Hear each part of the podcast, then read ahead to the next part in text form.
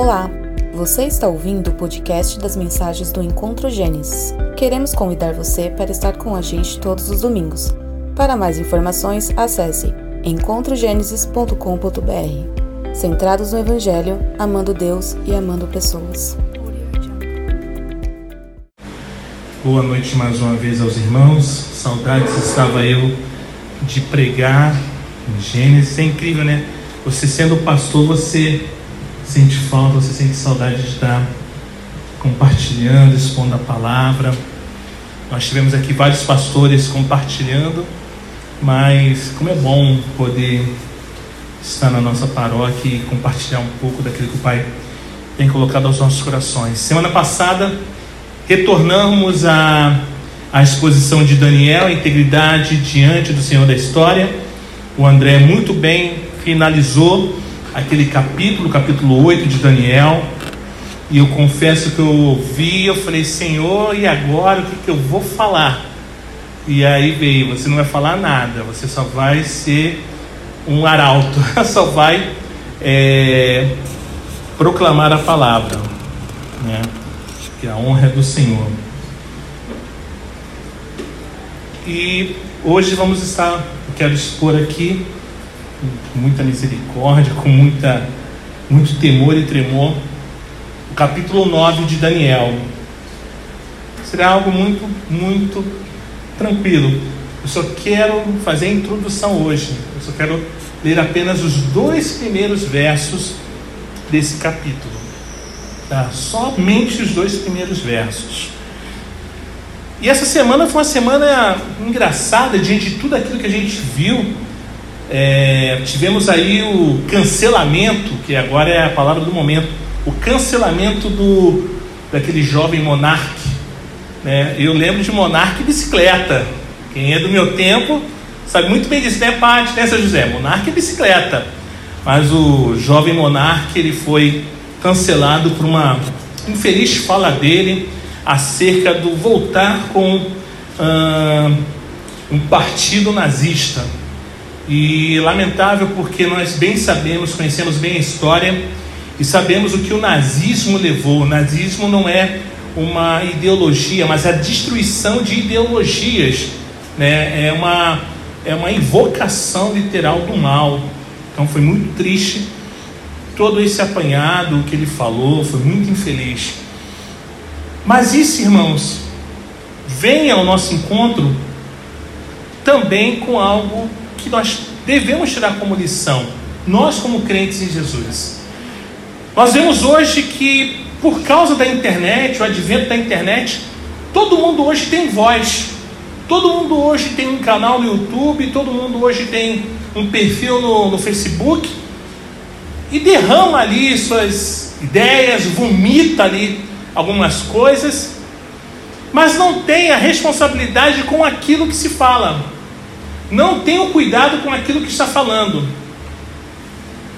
E eu falo, eu dou essa palavra dentro do que nós vamos compartilhar hoje, como um alerta mesmo à igreja no Brasil, a, a um alerta aos irmãos da Igreja Cristã Encontro Gênesis, que todos nós aqui, irmãos, temos responsabilidade, a começar por mim, por aquilo que falamos, principalmente na esfera pública. Principalmente isso, porque nós, como cristãos, nós deveríamos ser uma voz consciente e clara nos dias a qual estamos vivendo.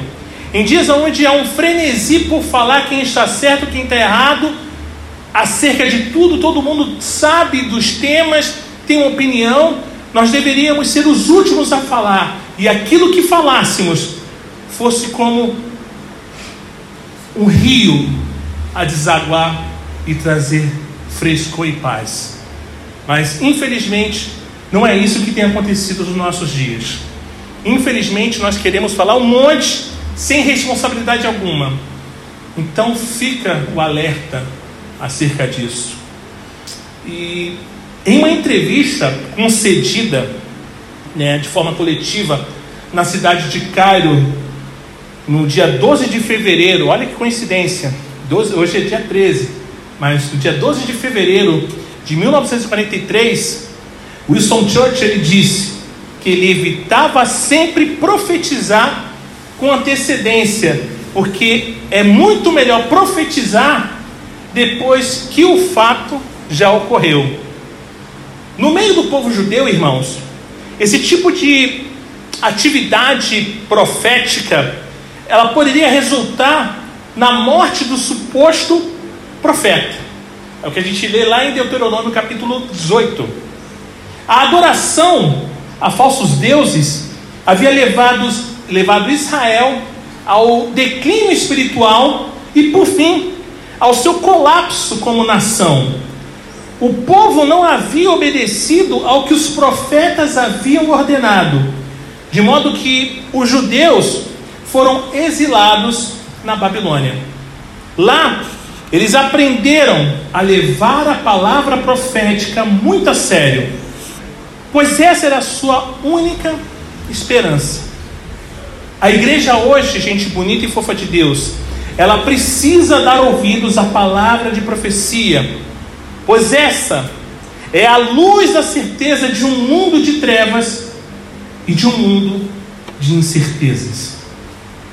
E eu quero observar, irmãos, com vocês hoje, ao longo dessa exposição, vou colocar assim, três estágios da experiência de Daniel com a mensagem profética sobre seu povo e sobre a cidade de Jerusalém. Porém, contudo, é só a introdução que eu vou dar hoje. Então, só vamos falar apenas do primeiro estágio dessa experiência de Daniel. O primeiro estágio que eu quero compartilhar com vocês é o estágio do discernimento, é o estágio do descobrir o plano de Deus. Abram suas Bíblias em Daniel capítulo 9, vamos ler os versos 1 e 2. Daniel capítulo 9, vamos ler dos versos de número 1 ao verso de número 2, que diz assim: No primeiro ano do reinado de Dário, filho de Assuero, da linhagem dos Medos, que foi constituído rei sobre os caldeus, no primeiro ano do seu reinado, eu, Daniel, entendi, atente-se ao que ele vai falar agora, pelos livros, que, de acordo com o que o Senhor havia falado ao profeta Jeremias, olha a conexão que Daniel está fazendo, irmãos, com o profeta Jeremias a desolação de Jerusalém iria durar o que? 70 anos. Ou seja, irmãos, o primeiro ano do reinado do rei Dário foi 539 a.C., ou seja, ano da queda da Babilônia nas mãos dos medos e dos persas. Essa grande vitória, ela não foi surpresa alguma para Daniel porque Deus já havia lhe dito que o primeiro, que o império dos medos e persas conquistaria a Babilônia. No sonho significativo do rei Nabucodonosor, com a grande estátua que o André falou aqui e eu comentei aqui, a cabeça de ouro ela seria substituída pelos braços e peitos de prata. Foi o que o André falou no capítulo 2 e visões posteriores revelaram que o urso conquistaria o leão. Foi o que eu falei no capítulo 7. Contudo, porém, bem antes do tempo de Daniel, tanto Isaías quanto Jeremias já haviam predito a queda da Babilônia. De modo que não é de se admirar que Daniel tivesse começado a estudar novamente os escritos do profeta Jeremias. Uma das coisas maravilhosas sobre a palavra inspirada de Deus, irmãos, é sua constante novidade. Nós não precisamos atualizar a palavra, porque ela é constantemente uma novidade. Não importa quantas vezes nós a lemos, sempre há algo novo para aprendermos o algo conhecido para vermos sob outra perspectiva. Quem falou sobre isso como se a Bíblia fosse igual um jornal sempre com uma nova manchete. Alguém lembra de quem foi essa frase? Billy Graham, né? Se naquele tempo os escritos de, do profeta Jeremias estivessem organizados da mesma forma que a nossa Bíblia moderna, Daniel ele teria lido Jeremias capítulo 24 e recebido a garantia de que o Senhor cuidaria do seu povo, qualquer que fosse o governante no trono. Para não ficar apenas nas minhas palavras, vamos conferir? Abra sua Bíblia em Jeremias capítulo 24. Jeremias capítulo 24.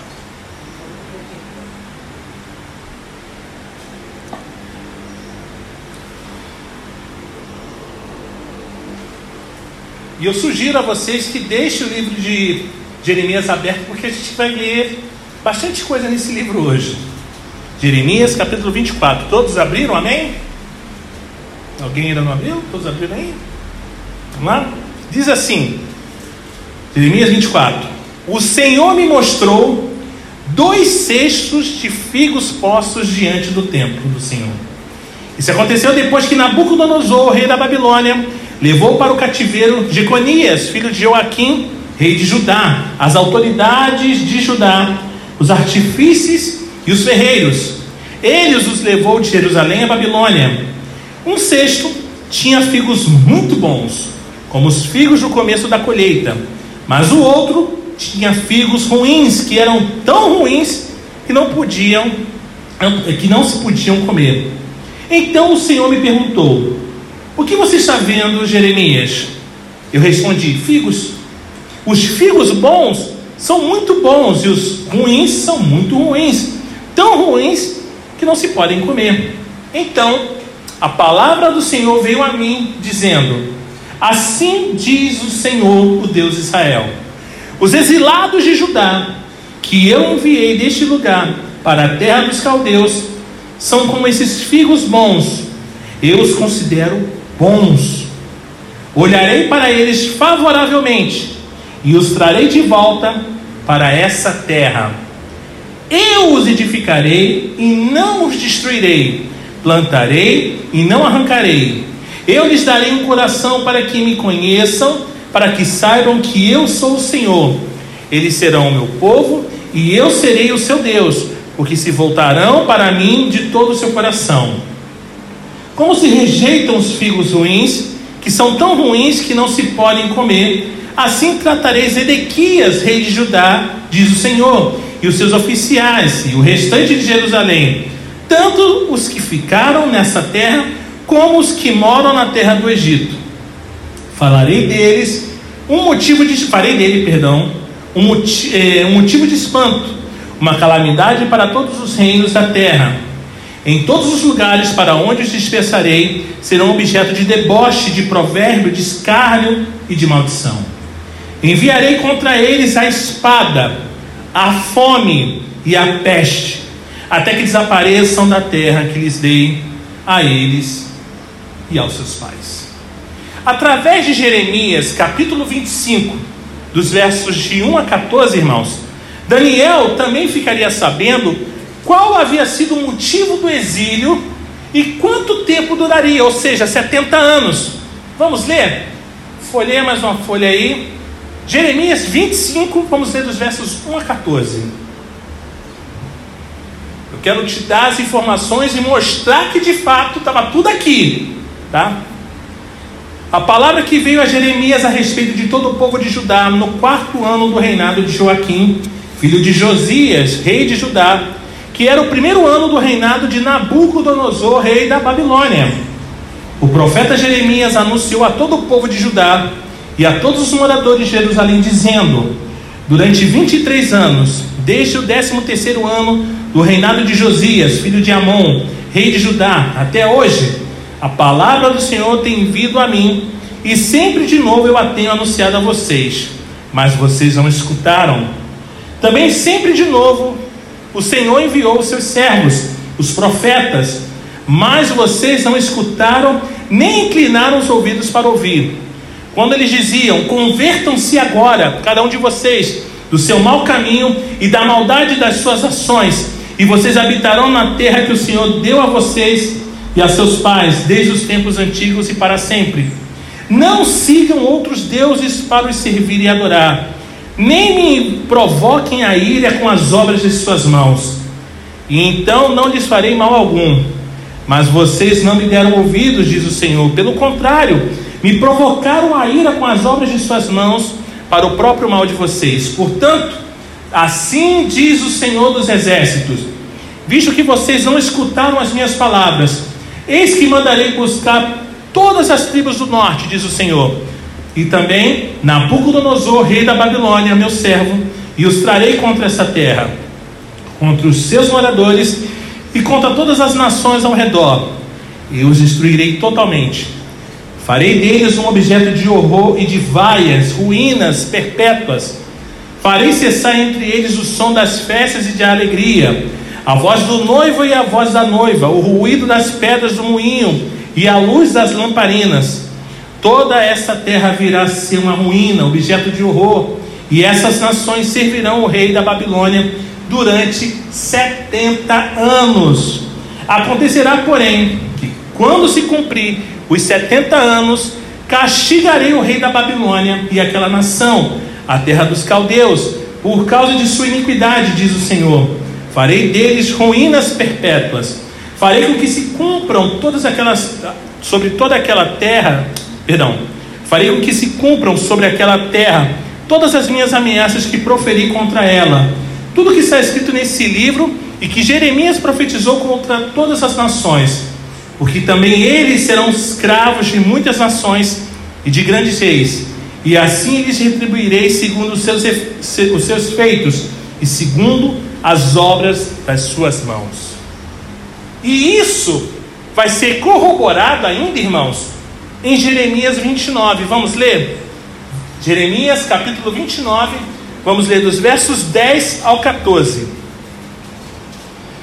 Jeremias capítulo 29, dos versos 10 ao 14, diz assim: Assim diz o Senhor: Logo que se cumprirem para, cumprirem para a Babilônia 70 anos, atentarei para vocês e cumprirei a promessa que fiz a vocês, trazendo-os de volta a este lugar. Eu é que sei que pensamento tenho a respeito de vocês, diz o Senhor.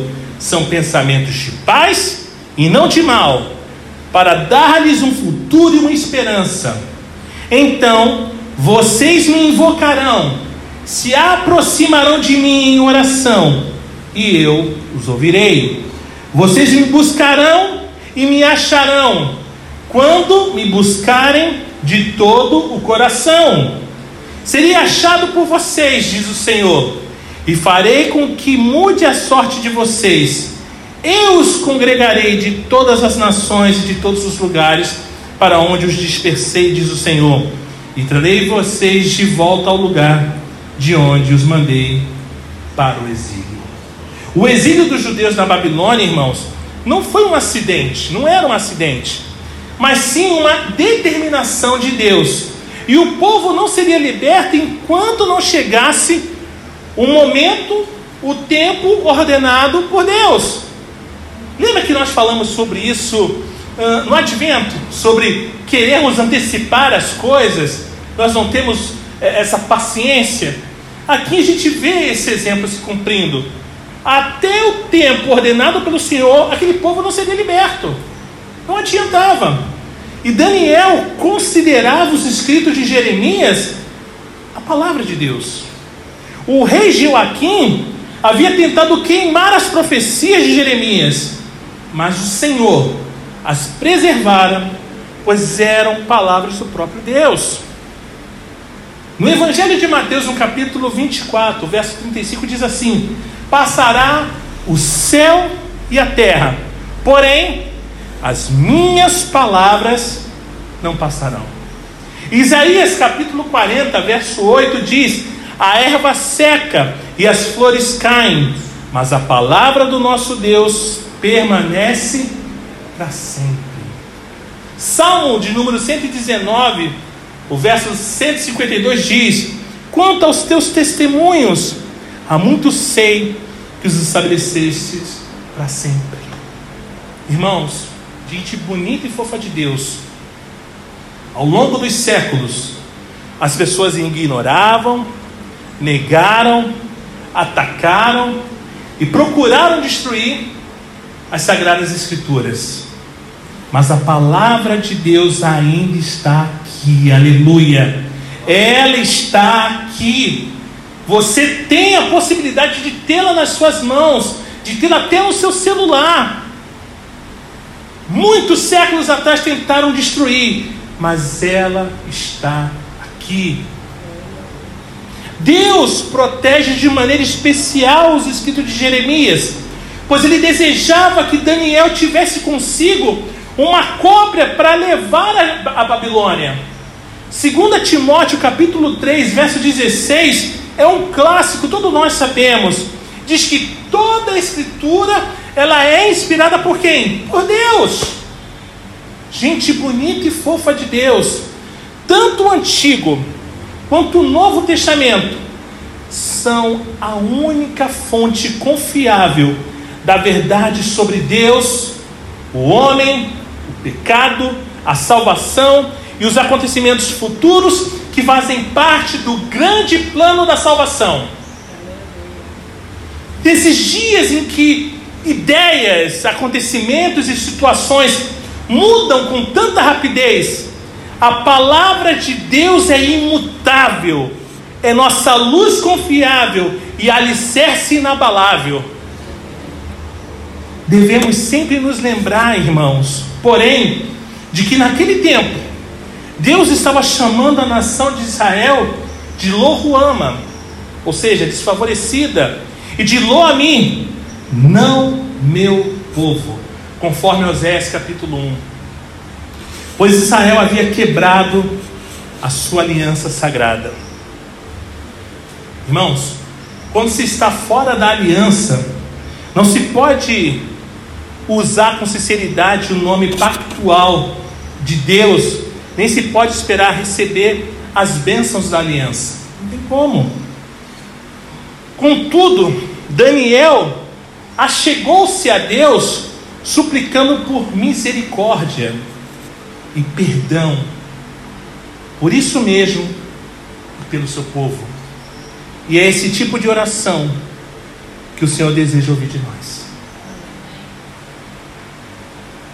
Quando o Senhor José falou, quando se ajoelhava, né, ele usou outro termo, ele se é, arriava. Achei lindo a como se arriava, ele pedia por isso, por misericórdia. Cara, quantos de nós temos suplicado por isso nos dias de hoje? Ô Senhor, tem misericórdia de mim, porque sou pecador, sou falho. Não, a gente quer falar do que a gente está fazendo. A gente quer falar dos nossos atributos. Veja, Senhor, eu ajudei fulano, ciclano, beltrano. Veja, Senhor, eu estou lendo a tua palavra. Dia e noite, olha só. Misericórdia, Senhor. Porque eu não consegui ler hoje a tua palavra. Misericórdia porque eu não tenho nem conseguido orar. Misericórdia porque estou perdido. Na verdade, a promessa de perdão de Deus foi escrita na própria aliança. Eu te convido a abrir a sua Bíblia em Levítico capítulo 26. Levítico capítulo 26, vamos ler dos versos 40 a 42.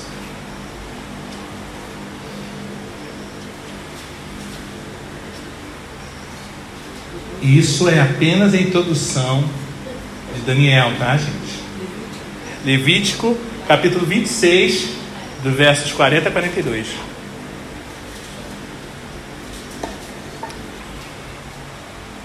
Diz assim: Mas, olha que profundo, irmãos. Se eles confessarem a sua iniquidade e a iniquidade de seus pais, na infidelidade que cometeram contra mim, e se confessarem que andaram em oposição a mim, fazendo com que também eu fosse contrário a eles, e os fizesse entrar na terra dos seus inimigos, se o coração incircunciso que eles têm se humilhar e aceitarem o castigo da sua iniquidade, então me lembrarei da minha aliança com Jacó e também da minha aliança com Isaac e também da minha aliança com Abraão, e da terra me lembrarei. Sem dúvida alguma, irmãos, quando estudamos as Escrituras e oramos, é algo incrível. Quando Daniel ele estudou as Escrituras e ele orou, ele tinha em sua mente e no seu coração a sagrada aliança. Quanto à oração de Salomão na consagração do templo, Deus revelou a Jeremias que o povo de Israel seria levado à Babilônia e seria exilado nessa terra durante 70 anos. Deus havia ordenado a seu povo que desse um descanso sabático à terra a cada sete anos e um ano do jubileu a cada 50 anos. Tanto o quadragésimo nono quanto o quinquagésimo ano seriam anos sabáticos, ou seja, um ano para o descanso, Pati. Um ano para relaxar. Não fazer nada. Quando o povo não poderia semear na terra e nem cultivar os seus, palmar, os seus pomares. Eles teriam de confiar que Deus faria o alimento crescer para suprir suas necessidades. E aí, irmãos? Você ano a ano cuida da terra, está arando a terra, lançando as sementes. Chegou o ano para descansar. O tempo está meio doido. Se eu parar e chover, eu vou perder o que tem lá. E se não, não vier o sol? O povo tinha que confiar. Nós temos confiado de fato em tudo aquilo que Deus tem falado para nós? Ou nós sempre queremos dar uma forcinha? Pô, vou lançar aqui essa semente, mas vou dar uma. Vou dar uma. um up nelas, né? Vou colocar um. os anabolizantes nessas sementes para que não dê problema. A gente não consegue confiar plenamente no Senhor. Confiar. Eles tinham que confiar que o Senhor ia dar o alimento.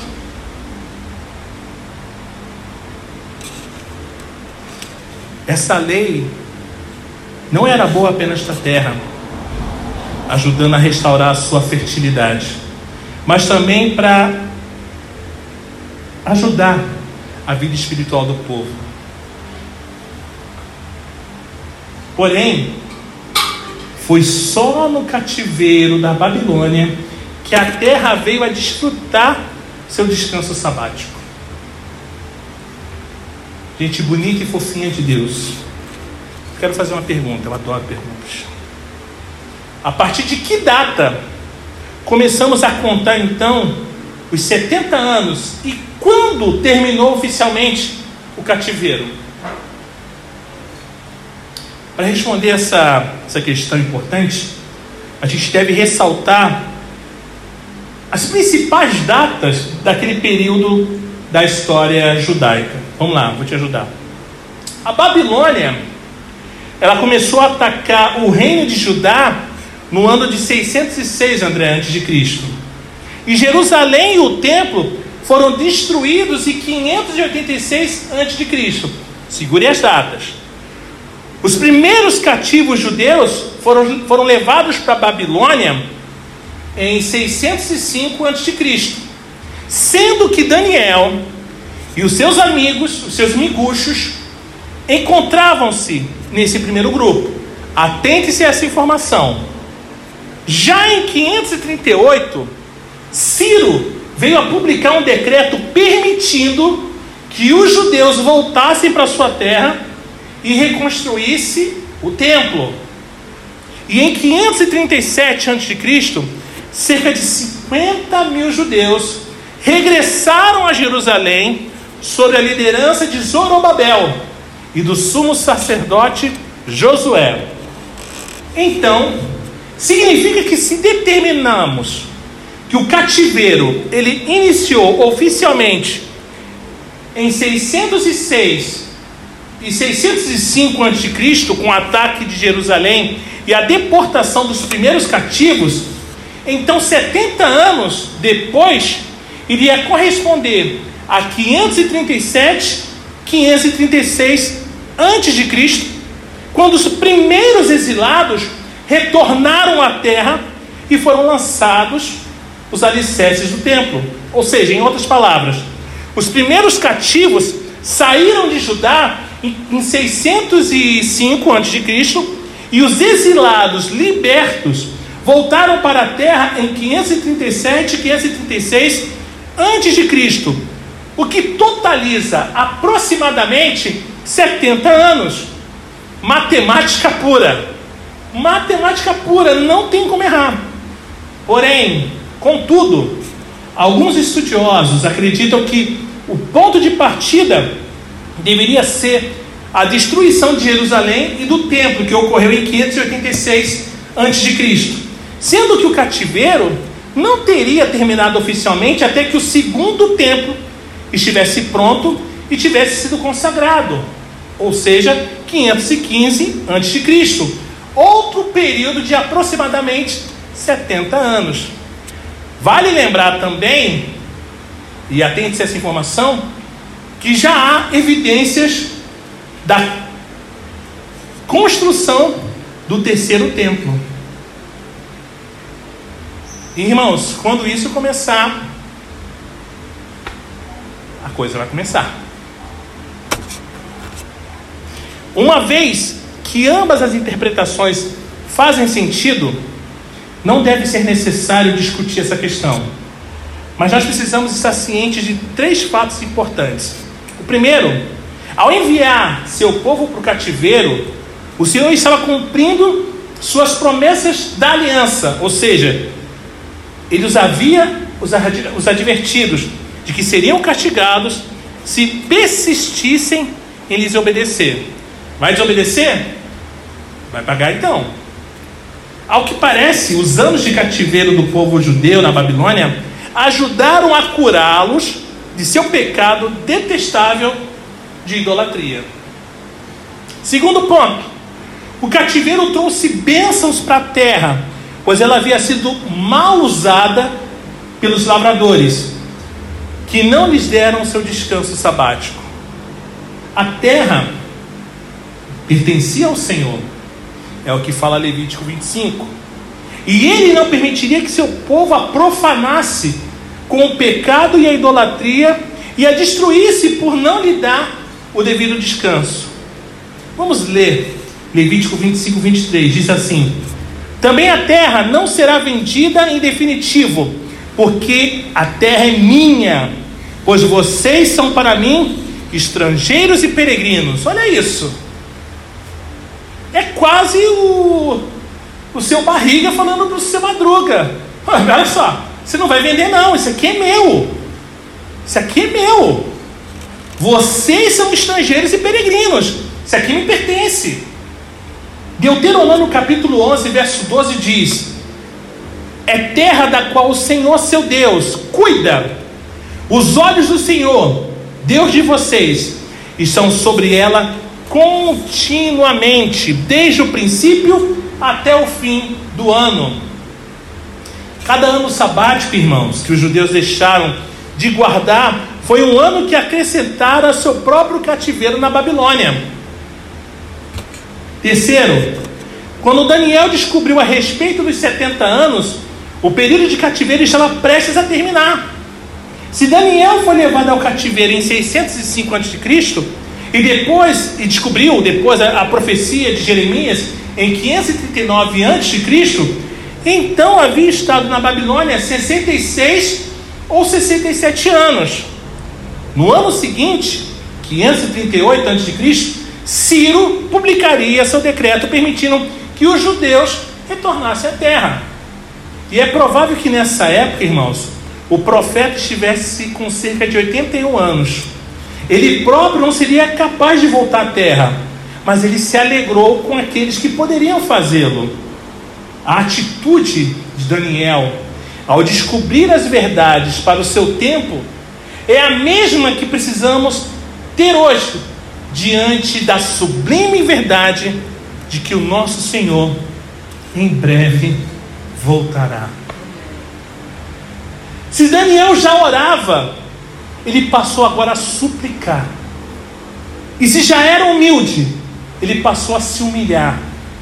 Assim como o dia da expiação era um dia de aflição de alma para o povo de Israel, é tempo, irmãos, de afligirmos a nossa alma perante o Senhor e clamarmos por sua purificação.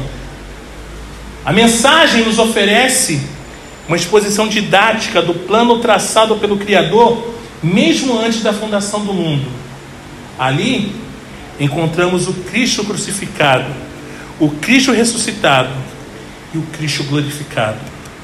E a firme e fiel esperança de que Ele atua como nosso intercessor diante do Pai, para muito em breve nos levar para sua casa.